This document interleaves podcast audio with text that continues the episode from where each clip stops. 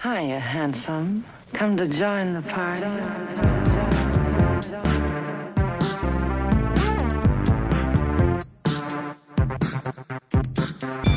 Hey, party people. Welcome to the Patrauma Party, where we blow out the candles and accidentally drool all over the cake in front of our friends.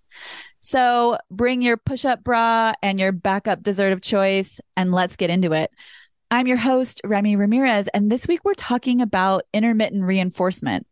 Shout out to Joanna, a listener who suggested this topic. It's such an important part of our healing conversation, but I actually don't think it gets talked about enough. There's a great article on Thought Catalog. I mean, there are tons of great articles about this. You can find any any one of them that you like, but the one that I kept going back to is called Intermittent Reinforcement: The Powerful Manipulation Method That Keeps You Trauma Bonded to Your Abuser.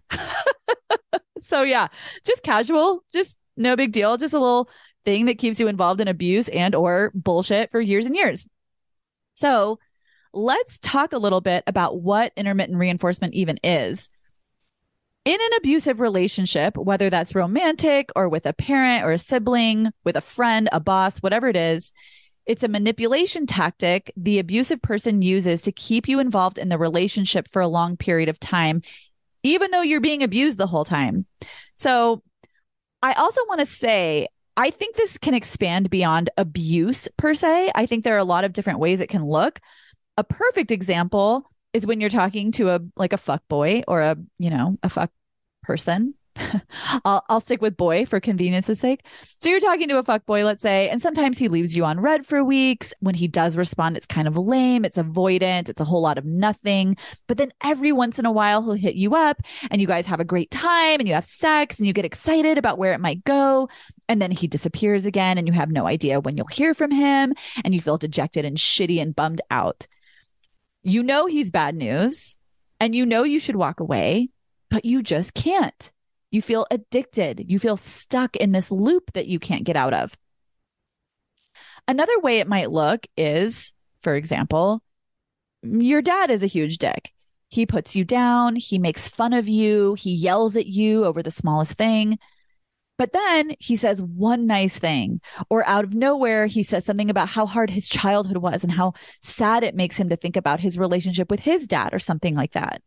And that one nice thing or that one vulnerable moment makes you think, oh, poor guy. He really went through so much as a child. Or, oh, wow, see, he's not so bad. He told me I look nice today or whatever. And then, of course, there's the classic example that's with a physically abusive person, you know, the person who shows up with flowers a few days after they physically abused you and maybe they cry and say how sorry they are that it happened and you get re-involved because you feel bad for them or you think oh but they really do love me. And then it happens all over again a couple weeks later and you just can't leave. So here's a quote from that article on thought catalog that explains the science behind what's happening in these scenarios. It says psychologist bf skinner this is from 1956 discovered that while behavior is often influenced by rewards or punishment, there's a specific way rewards can be doled out that will cause that behavior to persist over long periods of time, causing that behavior to become less vulnerable to extinction. So let me TO to paraphrase this in context. In other words, there's a specific way they discovered that rewards can be given out, let's say in a relationship, that will keep a person involved in the relationship over a long period of time and make it less likely that they'll leave the relationship, right? Less vulnerable to extinction. That's essentially what that says. Okay, let's keep going. Consistent rewards for a certain behavior actually produce less of that behavior over time than an inconsistent schedule of rewards he discovered that rats pressed a lever for food more steadily when they didn't know when the next food pellet was coming than when they always received the pellet after pressing the lever.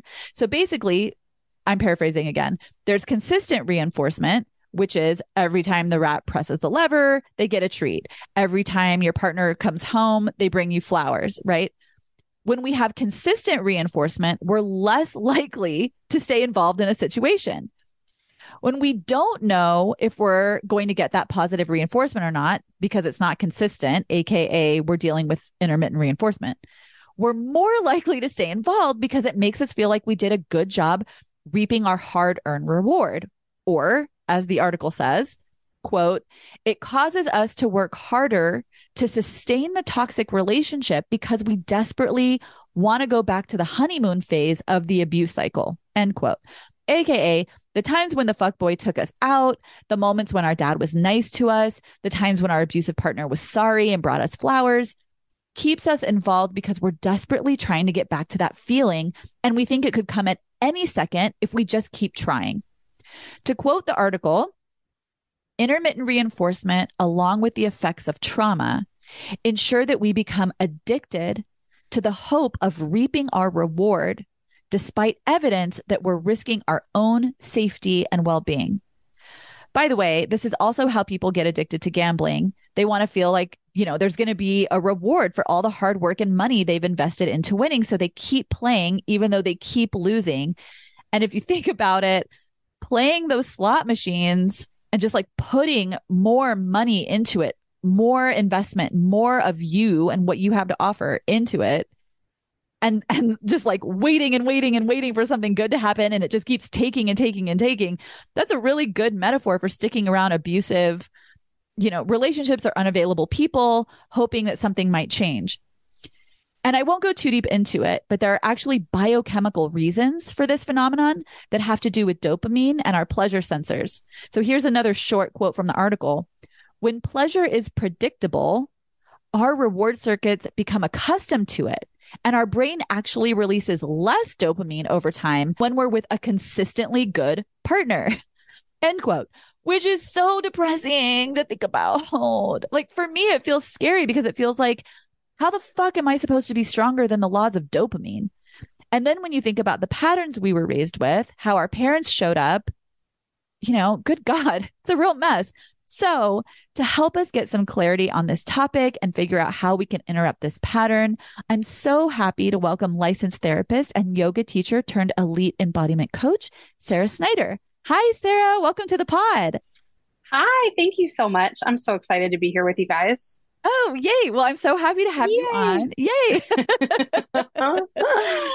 and to get us started, let's talk about your astrology a bit. You're a Libra, right? I am.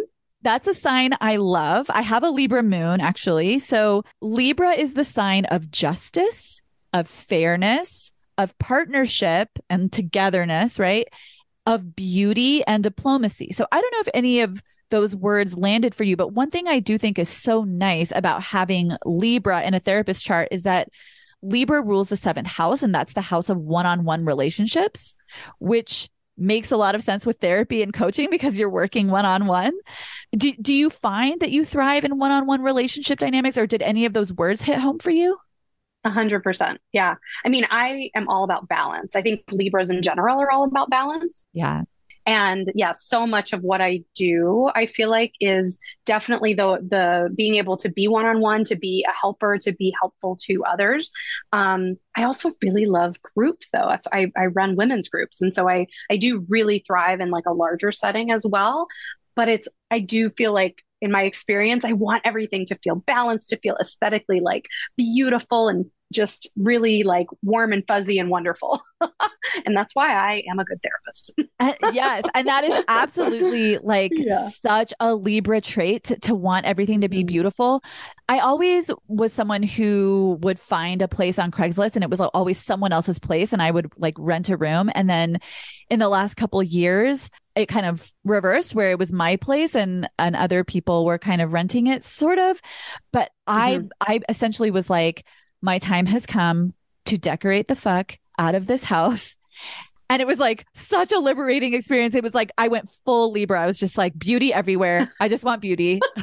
yes, exactly. Exactly. Oh yeah. my gosh, you nailed you nailed it. Okay, cool. Well, I'm going to jump into my experience with intermittent reinforcement. While I do that, feel free to jump in with ideas, facts, repressed memories, you know, should any just happen to arise in the moment, or you can just hang out, color, check your bank account. Either way, I'll turn some questions over to you at the end. How does that sound? Sounds great. Awesome. Look, Bumble knows you're exhausted by dating. All the must not take yourself too seriously and 6 1 since that matters. And What do I even say other than hey? well, that's why they're introducing an all new Bumble with exciting features to make compatibility easier, starting the chat better, and dating safer. They've changed, so you don't have to. Download the new Bumble now. When you need mealtime inspiration, it's worth shopping Kroger, where you'll find over 30,000 mouthwatering choices that excite your inner foodie. And no matter what tasty choice you make, you'll enjoy our everyday low prices, plus extra ways to save, like digital coupons worth over $600 each week. You can also save up to $1 off per gallon at the pump with fuel points. More savings and more inspiring flavors make shopping Kroger worth it every time. Kroger, fresh for everyone. Fuel restrictions apply. Okay, here we go. So, intermittent reinforcement could be the name of my memoir. like, it certainly was a huge part of how I was raised. Both my parents were really unpredictable. I never really knew what version of them I was going to get. With my mom, I felt a lot safer than with my dad. But part of that was because with my mom, you know, she would scream at us and be really scary and chaotic. But then, especially when we were little, not really when we got older, but but when we were little bitty, she would cry afterwards and tell us how sorry she was. So with my mom, it seemed like there was some kind of catharsis at the end of the chaos that felt like love. Of course, now I realize that that was actually really problematic. But at the time, it was such a relief to have that sense of, oh, everything's okay now, right? Like after the chaos of the verbal abuse. I remember one time when I was probably five or so, and my sister was seven. My mom found a grapefruit rind behind a dresser in the bedroom that my sister had left because kids are gross and they do shit like that. And she became totally irate. She was screaming and freaking out. And she was saying, if one of us didn't admit to it, we were both going to get spanked. And my sister, of course, because she was terrified, wouldn't admit to it. And I was completely beside myself. I was sobbing, just begging my mom not to hit me. And my mom just kept screaming at us and threatening us. And after like an hour of that going on and on, my sister finally, in a flood of sobs, admitted that she had left it there. And I, I don't remember what happened to my sister. She probably got spanked. But I remember my mom very lovingly tucking me into bed after this, you know, like after this absolutely terrifying moment and telling me that she knew all along that it wasn't me and that I was such a good girl and she loved me and giving me a kiss. So there was a lot of that in my house, a lot of abuse and terror and chaos, followed by affection and soothing and telling me I was loved. But also, there were times when we didn't get that at the end of a chaotic episode. So I never knew if I would get that love or not. I just knew that when I did get it, it was such a massive emotional relief. With my dad, there was none of that. My dad would blow up at us and be verbally abusive, but there was no catharsis afterwards. What there were were these small moments when my dad wasn't mean or wasn't totally ignoring me or when I got a glimpse into some of his vulnerability. So here's a great example. I mentioned part of this story on a recent episode. When I was 12, I flew out to stay with my dad for the summer. By the way, my toxic trait is throwing myself at toxic people and situations, hoping this time will be different. Something I got really good at in my relationship with my dad as a young lass. So if you're wondering why the fuck I was spending my summers with my dad, that is why. But also, I had friends out there and I wanted to see them too. So anyway, I flew out there and it was business as usual. My dad was my dad. I tiptoed around him. I was people pleasing, you know, and trying not to get yelled at. And then a couple weeks into the trip, my dad went on a bender and didn't come home for like maybe five days or something, just out drinking and drugging and whatever he was doing. And when my mom got wind of it, that my dad had, you know, left us alone basically. And by us, I mean me and my little brother. She was like, You have to come home right now. I'm getting you a plane ticket. And I remember my dad calling me into his room after he'd sobered up from the whole binge thing and asking me if I wanted to leave. And as he asked me that, his eyes were watering. To this day, it's the only time I've ever seen him cry. And even then, you know, he was he wasn't like crying, right? His eyes were tearing up. But anyway, I think I said I didn't know if I wanted to leave or, you know, something like that because I was scared and I I didn't know what to say. But those tiny waves of like love or vulnerability or something that showed up in between the massive oceans of my dad's abusive, unacceptable behavior, I would cling to them for dear life. And I would use them to justify having a relationship with him. I would think, yeah, but there was the one time when he did this. Or like I remember one time when I was 11, I'd gone out to visit him for the summer and it was the same old stuff. He would either ignore or scream at me. But this one time he was watering the lawn and I went outside and I was just standing next to him and kind of following him around while he was watering things. And he turned around and he looked at me and he said, Wow, so many times I've wished you were there. And then I turn around and you are there. It was like the nicest thing my dad had ever said to me. And even though it was truly a needle in the haystack of my dad's abusive, mean behavior, I fucking cherished that moment. Oh my God, it was so meaningful to me. And even years later, when I would feel really conflicted about what to do in my relationship with my dad, I would think back on that moment and on the moment when he was like sort of crying. And I would be like, no, see, he loves you. He's just really bad at showing it because his dad was abusive. Or I would be like, I would feel guilty, right? I would be like, why am I thinking of of walking away from this relationship? Remember that one time and it would keep me involved because at my core, I really, really, really wanted to believe that my dad loved me. Of course, of course, I wanted to believe that.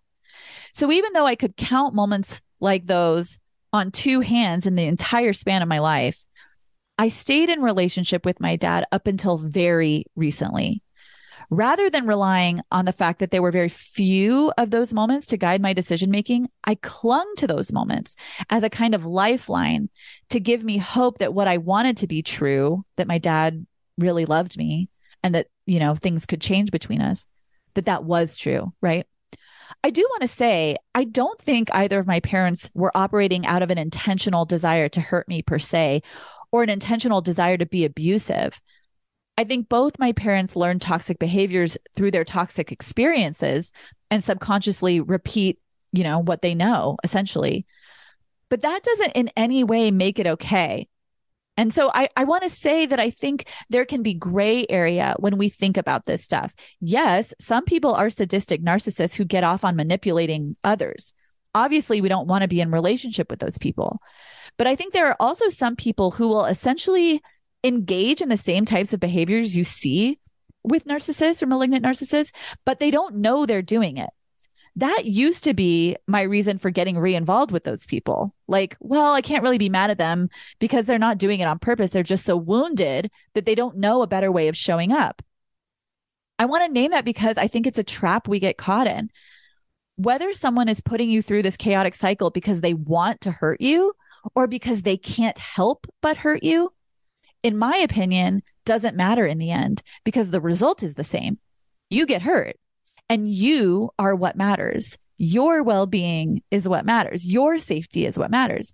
And either way, they can't provide safety for you, right? Emotional safety. So it's not about being mad at them necessarily. It's not about them at all, really. It's about being honest about what they're capable of so that you can really take care of you because you are what matters. So that's what childhood looked like for me. Let me talk for a minute about adulthood. I don't know if this is true because I'm not a mental health professional, but I can only assume that when you're raised around this dynamic, it feels very comfy and normal and easy when you grow up and someone's like, here it is again, same shit. And it makes it easier to get involved in these relationships, not because we like the way it feels, but literally because we don't know any better. I think people who had stable, consistently loving, predictable parents probably find someone who intermittently reinforces pretty uncomfortable and unpleasant to be in relationship with. Whereas for those of us who grew up with it, we're like, yeah, this checks out. This makes sense. This is how love works. And we get more and more deeply involved with those people. Also, let's not forget that this is about feeling like we're being rewarded for hard work, like the article talked about if you grew up feeling like you had to work hard to earn love rather than feeling like getting love easily and naturally is just how life works, it would make sense to me that you would more easily fall into this cycle with your partners or friends or bosses because you're already wired for it. So, I mean, I don't have to explain to any of you what it looks like to get involved with an avoidant fuck boy or fuck person. We all know the pattern. We all know how it works and what it looks like. Desperately waiting for a text back, waiting and hoping they'll give you the time of day, blah, blah. We've all been there. For me, my dating record has been a real mixed bag. I've dated a lot of men who fall into this category, and I've dated a couple men who've been consistent and kind, and I've dated a few who've been somewhere in between. But I'll name this story here not because I think the way the guy showed up was particularly fascinating, but the reaction I had was really interesting, especially when we think about it in terms of how we get addicted to inconsistency. So, this guy wasn't abusive. And he also wasn't inconsistent in the sense that he would leave me on read. He actually texted me every day, but he was inconsistent in other ways. And that's where things went awry. I had known this guy for years, but only through friends at parties and stuff like that. He tried to date me years before, and I kind of blew him off. But fast forward a few years, he hits me up again, and I was like, sure, why not? So we start talking, and he comes in hot and heavy he's like, Hey, I know you live in Arizona. He lives in LA. I know you live in Arizona. I just bought this badass adventure truck so that I could go on these epic road trips. And I want to come get you and take you on a road trip through the Southwest in Mexico. And I was like, uh, yes, please. I'm a Sagittarius. You are absolutely speaking my language. You're friends with people I know. So I know you're not a serial killer. Like, let's fucking do it. So for the two months leading up to this trip, we're texting every day. And it's mostly like memes and whatever, pictures of my cat, pictures of his dog, whatever, talking about music we like and embarrassing teen memories or whatever. All of that makes sense to me though, because we're still kind of getting to know each other. We're not like going deep into, you know, any heavy conversations. We go on this epic road trip that lasted 10 days, stretching through Christmas and New Year's, just the two of us. And I was like, whoa, this guy really likes me, right? He wants to spend the holidays with me. He's paying for this whole trip. It's just the two of us on this adventure. Definitely feels like we're heading in a dating direction. We have a great trip for the most part. He drops me off in Arizona, gets back to LA, tells me he misses me. I mean, he was too avoidant to use those words, but he said it without saying it. And then goes back to texting me memes or screenshots of the Facebook group he joined so he could make fun of it, or videos of adorable hedgehogs dressed up like firemen or whatever the fuck. I don't know. There's a lot of crazy hedgehog content out there. Whatever, just basically a bunch of meaningless stuff. And I was really confused because we'd done this intimate trip. I mean, I say intimate, but this guy didn't like to cuddle after sex and was pretty emotionally unavailable. But there were these small, intermittent moments when he would confide in me about something really painful in his life, or when we were having passionate sex, or when he would sweetly share his food with me and we were connecting. And then it was just gone after he got back to LA. So I tried to have a conversation with him about it so that we could get on the same page about what our situation was. Like I, I was like, what are we doing? Are we dating? Are we like, what's, what is this? And he kept avoiding it. I kept texting him to ask if he would talk to me on the phone. I just reached out and called him once. I sent him a voice memo just being like, Hey, I'd love to talk, like really talk when you have a minute. He just wouldn't call me back or respond. I mean, he would send me a meme seven hours later, but he would have never acknowledged my attempts to connect. I wanted to use this example because I think intermittent reinforcement can look different ways. In the example I'm using, he wasn't sprinkling a couple nice or vulnerable moments on top of a sea of abuse, right? He sprinkled a very small bit of intimacy on a sea of fluff and sort of surface bullshit, right? Just memes and whatever. But I wanted the intimacy. And even though I didn't come back from that trip being like, holy shit, I'm so excited about this guy, I was hooked because I'd already invested months of talking to him leading up to the trip and then a whole ass trip to Mexico and sex, which is intimate. And I'm not someone who has sex very often. Plus, I'd gotten these glimpses of closeness with him, these glimpses of intimacy, right? And I wanted intimacy. I wanted that. At that point, I'd had enough healing to know what the healthy choice looked like. But I hadn't had enough healing to want the healthy choice. Do you know what I mean? Like where you do what you're supposed to do, but it doesn't feel good at all. And you're like not emotionally like committed to it. So I asked him not to text me. I muted his stories on Insta. I muted him on Facebook. And I took that big step back. But in the back of my mind, I was like, how do I make this work? How do I get back to that intimacy that we had for that short, tiny moment? Of course, I wasn't consciously having that thought, but I was energetically still thinking about him all the time, still heartbroken over the situation, still longing, still emotionally involved. So a couple months later, I texted him, of course, because I was addicted to the situation. And we start talking again. I unmute all his shit. I'm back in it 100%. And then a couple months after that, I'm a mess again. I feel like shit. I'm so upset. I can't get what I want. I can't get him to connect with me. And I was having to face a moment of being like, do I just like take that big leap and block him on everything because I can't trust myself? Do I delete his number because I can't be trusted? And as I was having to make this decision, I had a therapy appointment and I remember crying and telling my therapist, totally like in earnest, saying, I think I have to have someone who ignores me to some extent because that's how I stay interested. That's how I stay passionate. I was basically so addicted to the situation. And by the way, the sex, it's not, it wasn't the sex. The sex was fine. It was like whatever. So it wasn't like, you know, I think a lot of people like, what was it the sex? It was not. I was so addicted to that inconsistency that I was trying to convince myself that actually that inconsistency was exactly what I needed to be in a relationship. Like that's where my mind was. I mean, can I yes chime in for a second? Yes. So, yeah. Well, first of all, I personally relate to so much of what you're sharing.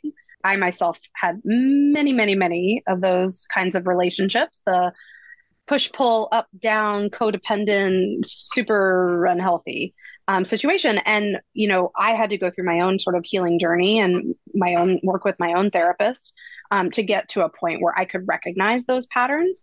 But what i wanted to just point out i mean so much of what you're describing. So just to back up for a second like i think we all want to feel seen heard loved and valued. It's just like a basic human need right? And when you grow up, or when we grow up in these situations where we are not consistently receiving that, we're not co- receiving consistent love, responding, um, attention, affection, we only get it in these like bursts or these moments, right? We see that as normal. We believe that that is normal. And so we think that's what love looks like but that's not what that's not what healthy love looks like right and so it makes sense to me that you what you're saying of like I thought that I needed someone inconsistent. Well, sure, because that's what you grew up with, right? And so it comes back to really like attachment theory, um, which I can go into if you want me to. But you know, I think so much of what you're describing has to do with those early attachments. Totally. Yeah, and I I think I do have a question in there about anxious attachment. But do you think there's something else about attachment theory that you wanted to add? I think it's all connected. Yeah, there's different like layers to this, but I think what you were saying about being like addicted almost to that unpredictability and that inconsistency, I, I think that's just because that's what we grew up with. And so what we tend to do is we tend to recreate, I, I don't know if you'd say like the circumstances, but we tend to recreate relationships that sort of mimic what we grew up with. Yeah. Right. In our in our adult relationships. Yeah. Actually a really helpful way that I have I, I, I talk to my clients is um, helping them to just sort of understand the concept of like your adaptive child, your inner child, right? Which is the part of you that was just trying to survive. That was just, that's like that inner child part of you that just was trying to like get that love and validation. When we don't receive that, we grow up thinking that's normal, thinking that's what love looks like. But as we go through our own sort of healing process and journey and we develop into that more functional kind of adult self, we then can look back and can recognize, whoa, those patterns were really unhealthy. Right. And and so when that part of us comes up, that very like um, addicted, clingy, um, codependent part of us, we can recognize that's my adaptive child self that's kind of kicking in. And so building awareness of that helps us to then like be able to be more in our functional adult self that can say, hold on, that is not healthy for me.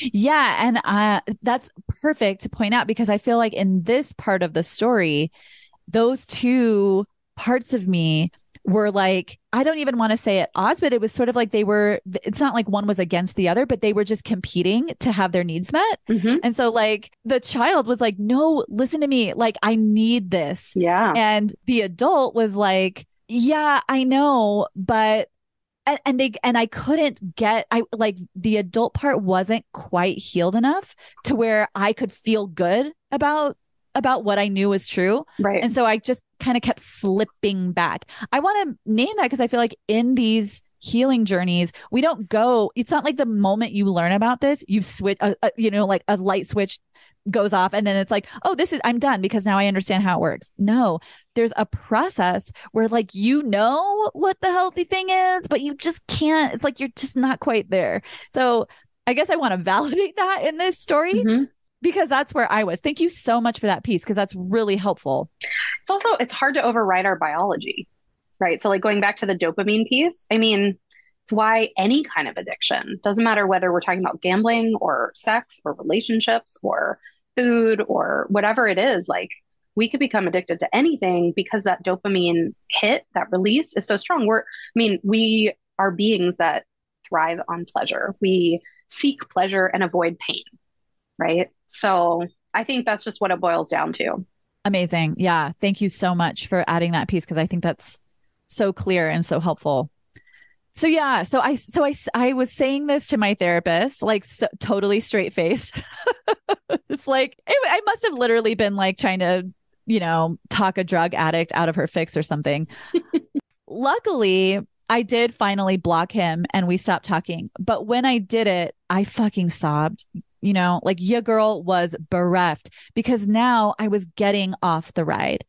There was no rush of wondering, you know, what was next? What's around the corner? Is he going to text me? You know, is he going to take me on another trip?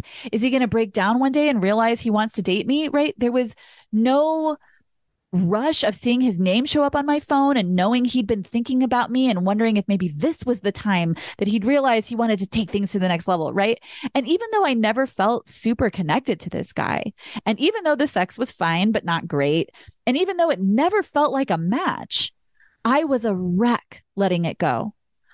Was I a wreck letting go of dudes who had been all about me, uh, who I also was kind of like, man, whatever? No, I can tell you that right now the inconsistency was what created that sense of addiction. Of course, the question is, how do we heal from this? For me, I think there are two ways of thinking about healing in my journey. There's what do I do when I'm in one of these, you know, intermittently reinforced relationships? And then there's what if I'm not in one of those necessarily, but I know I'm susceptible to those? And I think those are two different questions, or they have been for me. So if you're in one of those relationships, the only way to heal that I know of is to just cold turkey that shit and get out. If you have to block them, have to delete their number, move to a new city, which I also once did, whatever it takes to get off the ride, but you do have to get off the ride. And it sucks. But in my experience, it's the only way to get out of that toxic cycle. That little piece of healing wisdom is not groundbreaking right? I think it's pretty obvious. But I will tell you when you're hooked and someone tells you that, it sounds like a crazy person talking in some language you've never heard before. Like you don't understand it because every ounce of your being is fighting it. It's like, there's got to be a way. And I'm here to tell you there's not a way, my friend. The only way is out. Or anyway, that was my experience. Maybe, maybe there's a way if that person is super committed to therapy potentially, but otherwise, I just can't think of another way.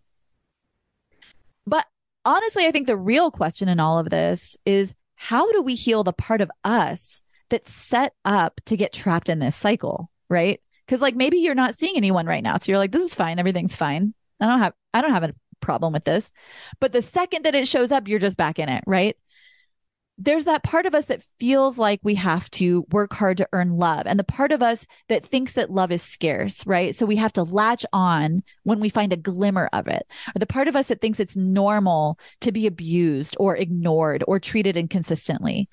That's the real question as far as I'm concerned. And of course, the answer is self love, which is just kind of a bullshit nebulous term that means nothing when you grew up around abuse. But let me name a couple things that I think can fall under that category of self love that are more meaningful. There's a lot we could talk about here, but for me, I'll say that the biggest one is getting used to the idea that if you're in chronic emotional pain in a relationship, that's not okay. Just really, really letting that become an indisputable fact for you.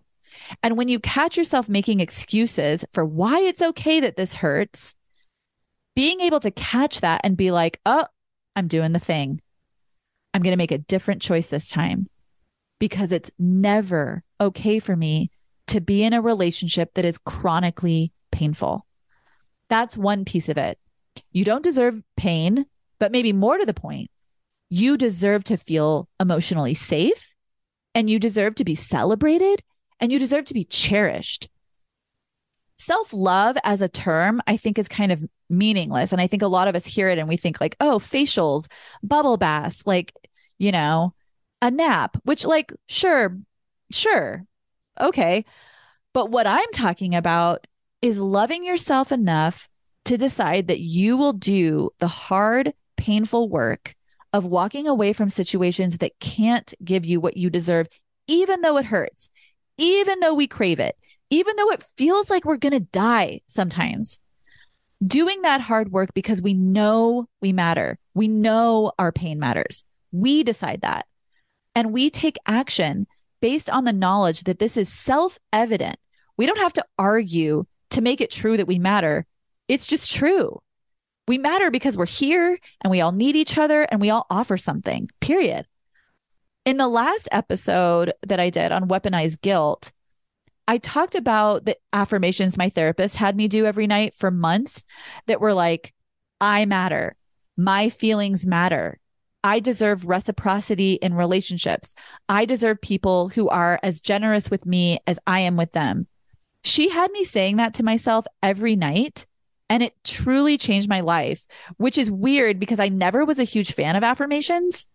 But these really worked for me because they didn't feel like bullshit. Affirmations that are like, I'm rich, I own a yacht. like, those have never worked for me because I know they're not true. I'm like, I truly do not own a yacht. But there's no lie in I matter. There's no lie in I deserve to get back the generosity that I give. So that's one tangible thing that you can try if intermittent reinforcement is a pattern in your relationships. But I'll end with this. I was recently talking to a friend about a situationship I was in, and I was saying, we don't want to leave those situations because we have faith in scarcity. Of course, we have faith in scarcity. Like, I was raised with a dad who could barely eke out a single nice thing to say to me, his sweet, innocent, loving child who just like kept showing up on his doorstep, being like, please love me, right? When that's our reality, of course we grow up thinking love is scarce.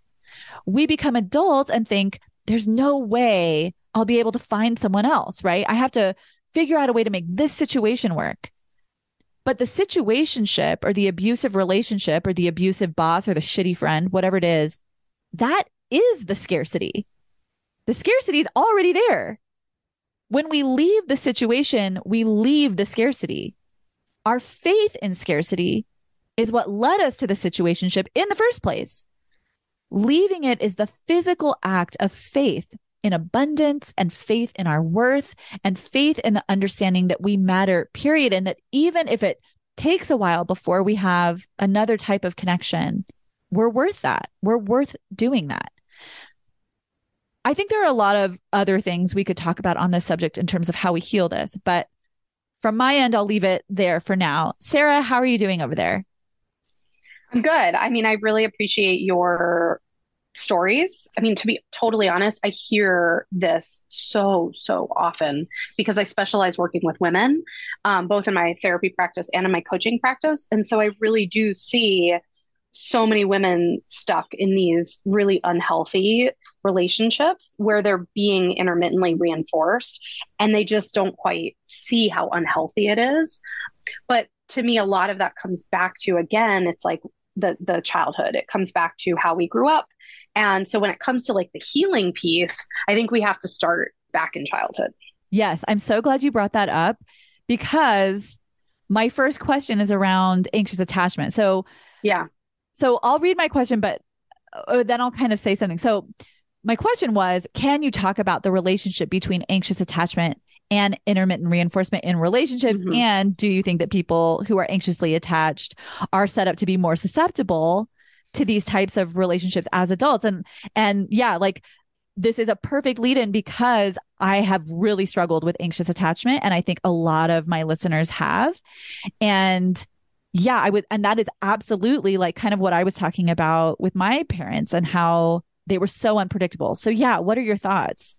Yeah. So I think first let's just talk about attachment theory is this basically this concept that if we grow up with parents that are sensitive and caring and consistently responsive as infants, as children, then we learn that the world is safe and predictable. We learn to trust the adults in our life. We learn to um, to feel safe, basically, and so we develop a secure attachment. If we have the opposite experience where we have caregivers that are just inconsistently responding to us, whether that be abusive or just not responsive. They just don't respond when, as an infant, we cry, or as a child, we need something, or as whatever it is. Like they're just not giving us that love, that validation, that attention, the care, you know, that we need. Then we start to develop a lack of trust in the world around us. We feel like the world is somewhat unsafe and unpredictable. And so we know it's like we don't quite know what we're going to get, right?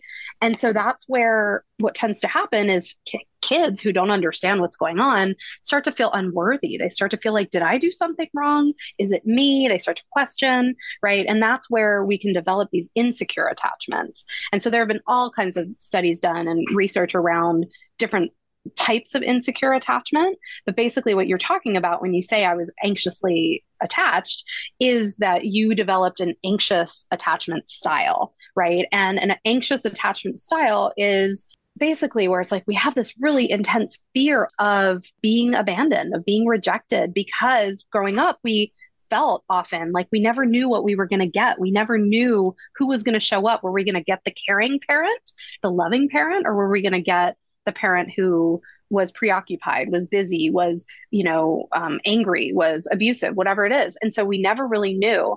And so what tends to happen is like kids develop this sort of anxious, ambivalent attachment where they just don't feel like the world is safe and they feel anxious a lot um, because they never know what they're going to get. And so I think what happens then is there is a strong correlation, and there have actually been tons of studies that have looked at the relationship between anxious attachment and intermittent reinforcement. And what they found is that it's 100% accurate. An anxiously attached individual is significantly more likely.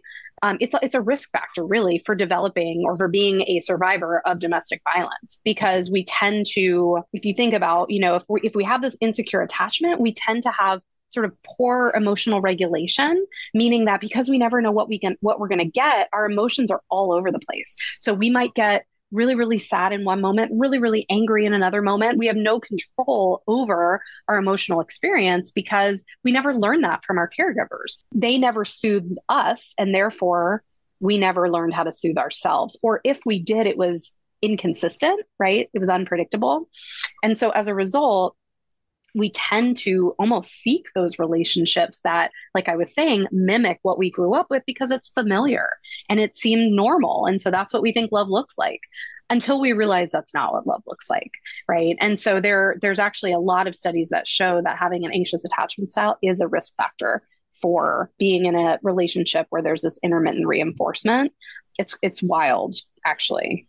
It makes so much sense. I mean it makes so much sense. Totally. Yeah because it's like yeah you were essentially being intermittently reinforced as a kid. So then you grow Mhm. up and like when someone does it, also, I know for me, it was a feeling of like, I want to prove my worth. That's how I felt in my Yes. relationship with my dad. I have to prove to you. And it was like, oh, maybe if I, I was like the overachiever in the family who was like, I, yeah, I was captain of the dance team and I was in all the AP and honors classes and I was the class president and like all of the things because I kept thinking that my dad at some point would fucking turn around and look at me and be like, wow, you're amazing. And like nothing worked. And that Mhm. pattern, I brought it into my relationships with men where I was like, look how sexy I am. Look at how smart I am. Look at how talented I am. Look at me. Look at me. Right. And like, and still I would, I would just end up with these same situations over and over again. And yeah, I think it makes perfect sense that we just kind of do the same shit. Yeah. Like, of course, until we step in and go like, wait, we can't, we just can't keep doing this Yeah. let me ask this. So this was this is the thing that like I never in all of the things that I read about this, I never saw anyone addressing this. So I think one of the big tricks for me when I'm thinking about intermittent reinforcement is that we're taught to be compassionate, loving people, right? Like we're just supposed to be good humans, right? Or maybe we're we have a spiritual practice where they teach us that. And I think also particularly as women, we're sort of like groomed to just always be loving and compassionate and understanding, right? When someone is abusive and then they show a moment of vulnerability or they're kind to us or they say they're sorry, whatever it is, what happens for me is that I want to respond in a way that shows them compassion and understanding, right? I jump right back into that. Mhm. When we're compassionate, loving people, how do we navigate those moments when an abusive or unavailable person offers that little piece of intermittent reinforcement and our knee jerk reaction is to console or soothe or res- like respond with love and, and essentially get re-involved with the person? Yeah. So you are describing almost every woman in my practice who struggles with similar because this is the thing that I've seen. So many of these women and and I have to say like I say these women but like I was one of these women. I, you you are describing you were one of these women. Like this is very common that when we do grow up with that sort of inconsistent responding, right? We feel like we have to work for it. We feel like we have to earn it. So we overdo everything. We learn to overgive. We learn to overcommit. We over love right and and that's what codependency is codependency is over loving it's loving too much essentially right where we make our whole world that person and we stop we sort of lose ourself because we're so just like enmeshed with that person. And so what you're describing of like what do i do because it's you know it's like this person is being compassionate or being vulnerable. Well of course like we're wired for connection. So it makes sense that you in a moment where they are showing this like opening that you're going to take that moment of connection right? Because connection one releases dopamine. Two oxytocin. Three like it just it, it feels good right? And so we want more of what feels good the problem is that it's not good for us it's not healthy for us and so what we have to learn essentially is that just because something feels good or just because we think that we're being kind in that moment of showing compassion to that person in their moment of vulnerability, that's taking care of them, not us. So Mm. we have to learn to put our needs ahead of their needs, which so many women struggle with because of that kind of bullshit good girl conditioning that we're all sort of raised with. We have to learn that it's not selfish to put your needs first. It is incredibly healthy and really essential. And so, honestly, like some of the best advice that I ever got from my own therapist was when I was in an unhealthy relationship, she said to me, Sarah, you can love him and you can let him go. Like you can love him and choose not to be with him. And that is actually the best thing for you and it's the best thing for him. And it was. And it truly was, you know? So, like, learning the thing that a lot of codependents don't realize is that when we because we grew up with these sort of enmeshed boundaries where there are no boundaries essentially we don't learn how to set healthy boundaries Right. so what we have to learn is how to say no thank you that's not good for me that's that's it Yeah. in a nutshell Uh, and I just want to name for people that if you haven't, first of all, I have an episode on boundaries if if that's something you're really struggling with, but also again, it's not one of those things where you're going to be like, "Oh, I just was told that I'm being codependent. I need to have boundaries. Okay. There's going to be a struggle, like getting to the point where you're like, mm-hmm. this actually feels good for me to put this boundary in place. It takes, it takes a lot. It takes a while. So don't be frustrated with yourself if it forever seemingly feels like so uncomfortable to do or so like maybe makes you feel guilty or whatever it is. You will get there but there is that in between phase, right? Right. Let me ask this. If we received intermittent reinforcement from parents as children, how does that affect the kinds of relationships we seek as adults? I mean, we've kind of talked about this, but even even if it's like with bosses, with um, friends, yeah. you know, well, we I think we over accommodate. That's what I that's what I no I did. That's what I see among the women um, is that we over accommodate. We also put this pressure on ourselves to like show up as like these perfect people who were no one is perfect, right? And so I see like there's a big overlap and um, congruency between like perfectionism, people pleasing, codependency. They kind of all go hand in hand because when there's one behavior there tends to be others. But those but the reason is because those behaviors are rooted in these beliefs that we're unworthy that we have to earn love that whatever it is like the, we have a lot of limiting beliefs that we have to work through. So i think it plays out in these relationships where we over tolerate and over accommodate other people and put them before us right? And we don't speak up for ourselves. We stay silent. That whole good girl conditioning, right? And so we really have to learn how to like step into our power. But first, in order to do that, we have to like actually identify the pattern for ourselves, identify the limiting beliefs for ourselves. Because the first step towards changing any kind of thought or behavior is awareness, right? So we have to first become aware of it before we can change it. And the other piece, kind of speaking to what you were just saying, is that, you know, when we grow up with these patterns, it becomes like literally that is how our nervous system becomes wired. So we have to rewire our nervous system to respond differently. And that takes time. It's not an overnight process, right? So, yes, you may have an aha moment working with a therapist or with a coach, but it's going to take time to put those like new learnings into practice.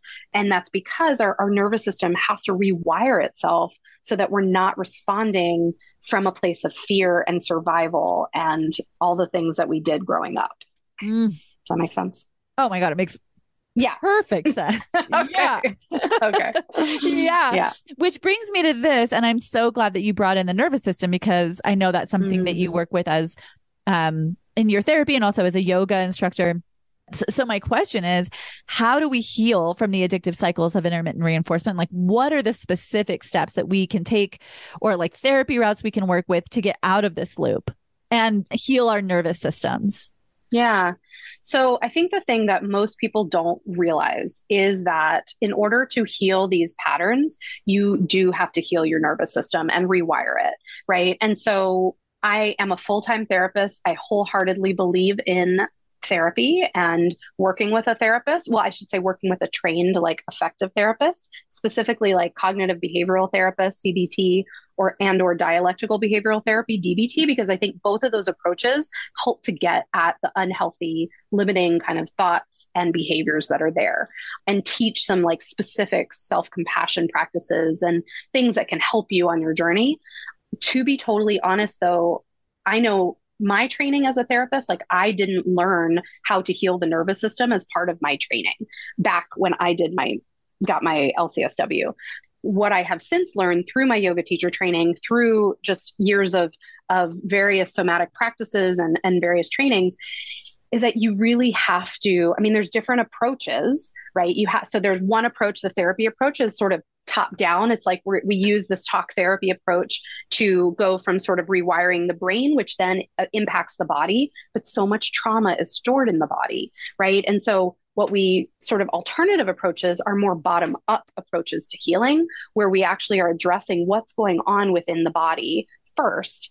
And then we can actually move up to the brain and use more like cognitive processing. And so that those would be if you're talking about therapy, those would be therapists who do like EMDR, eye movement desensitization and reprocessing or brain spotting, which are really effective for trauma. And with that said, and again, I really support that work.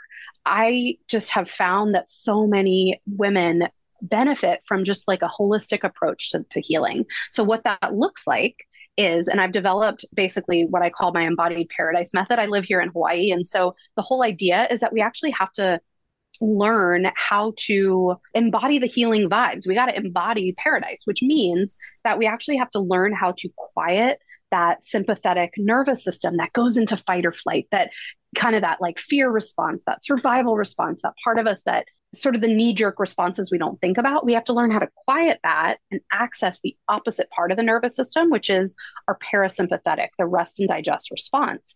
And this is totally accessible. We just have to learn how to access it. And the way to access it is really through your vagus nerve. So I don't know if you've done, I mean, this could be like a whole topic and a whole hour itself is learning about the vagus nerve, but basically, the vagus nerve runs um, through the body, through the diaphragm. And what happens as we take really deep, long, slow, specifically exhalation breaths, the diaphragm expands and releases essentially, which stimulates this nerve, sending a message to the brain to basically like slow down the fight or flight. It's kind of like stepping on that the brakes kind of of our body so that we can activate the parasympathetic, the rest and digest. So as we learn to stimulate the vagus nerve in all these different ways, we build what's called vagal tone and we start to actually heal the body from this like dysregulated place that it, it gets stuck in, right? When we get overly reactive, when we're constantly putting other people's needs before our own, when we're constantly overgiving, overdoing, overcommitting, all those things that perfectionists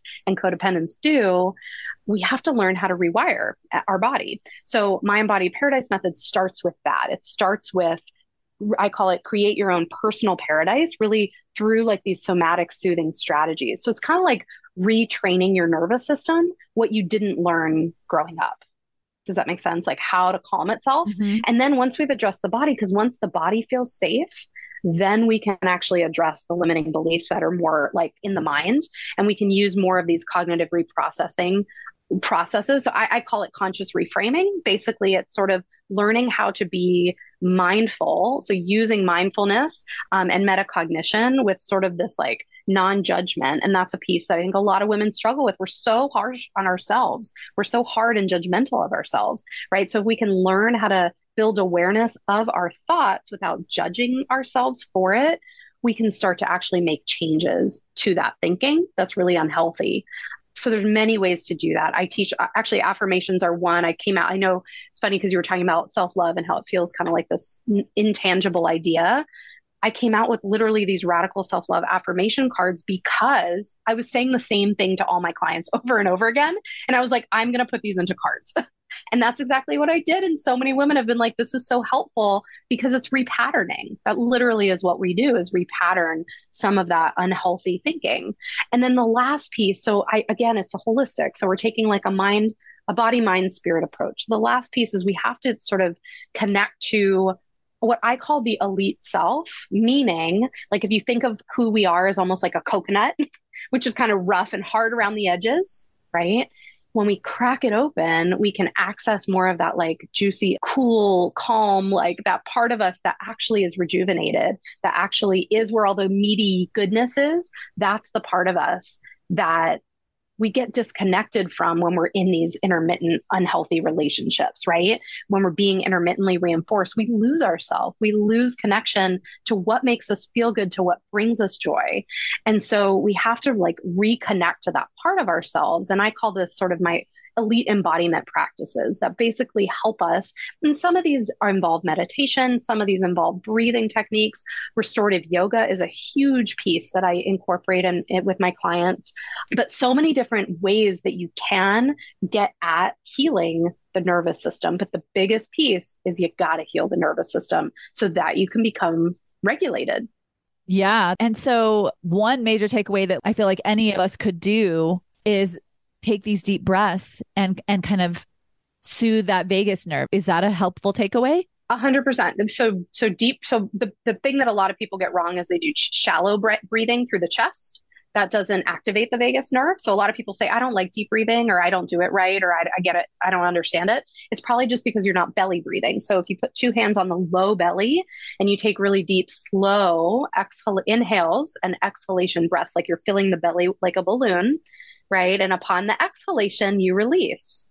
I'm doing it right now. yeah, it's awesome. It, I mean, even like literally, if we just, even all of us just stop for a second and just breathe all the way into the low belly, two hands on the belly, feel the belly start to expand. And as you release the breath, there's almost like an audible ah, like a sigh that happens. That's good because what can what stimulates the vagus nerve is the release, is the sigh. So whether it's literally like a deep exhale, singing, gargling, chanting, there's so many ways to stimulate the vagus nerve, but all of them involve this like deep release. As a a karaoke junkie. I'm I'm feeling like maybe karaoke is part of my like healing journey. It's super healing. Absolutely. Singing is so healing. Yeah. Totally. Oh my god, this has been such an incredible conversation. Sarah, thank you so so much for coming on. You're welcome. Where can people where can people find you if they want to get a hold of you? Absolutely. Um so you can check out my website aboundingcircles.com. I have my affirmation cards on there. I have all different ways that you can access me and work with me. I offer holistic health audit that's totally complimentary, which you can sign up for. You also can join my Facebook group, the Women's Wellness Circle, which is on Facebook. And um, in that, I have a mental health book club, and I would love for anyone to join. Um, you can access that both on my website or from the Facebook group. Cool. Are you on Insta? I am on Instagram. Um, it's at Women's Wellness Circle Hawaii. Great. And if you want to get a hold of me, you can find me on Insta at the Patrauma Party or on my personal Insta at Remeez R E M E E Z. You can also email me at patraumaparty at gmail.com. If you have a topic you'd like to hear covered, hit me up.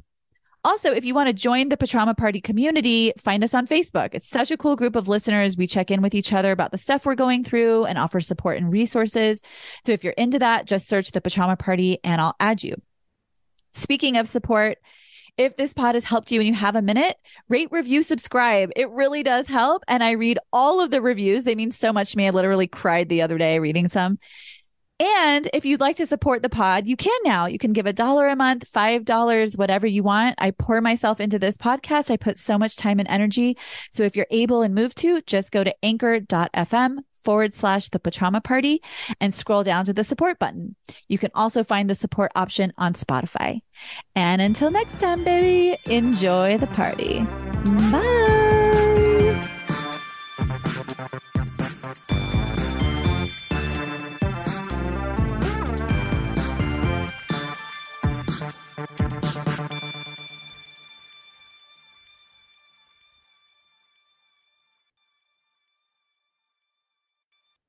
The information provided on this podcast is for informational purposes only.